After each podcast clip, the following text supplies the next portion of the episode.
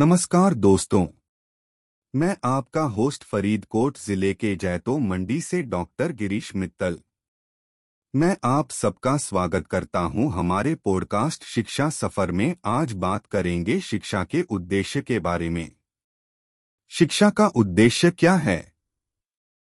यदि हम शिक्षा का उद्देश्य देखें तो इसके पीछे एक महत्वपूर्ण विचार होता है, जो हमें समझना चाहिए। शिक्षा का मूल उद्देश्य हमारी समाज, राष्ट्र और मानवता की विकास और प्रगति होती है।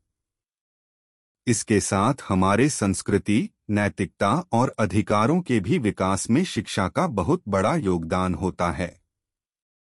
शिक्षा का नैतिक उद्देश्य।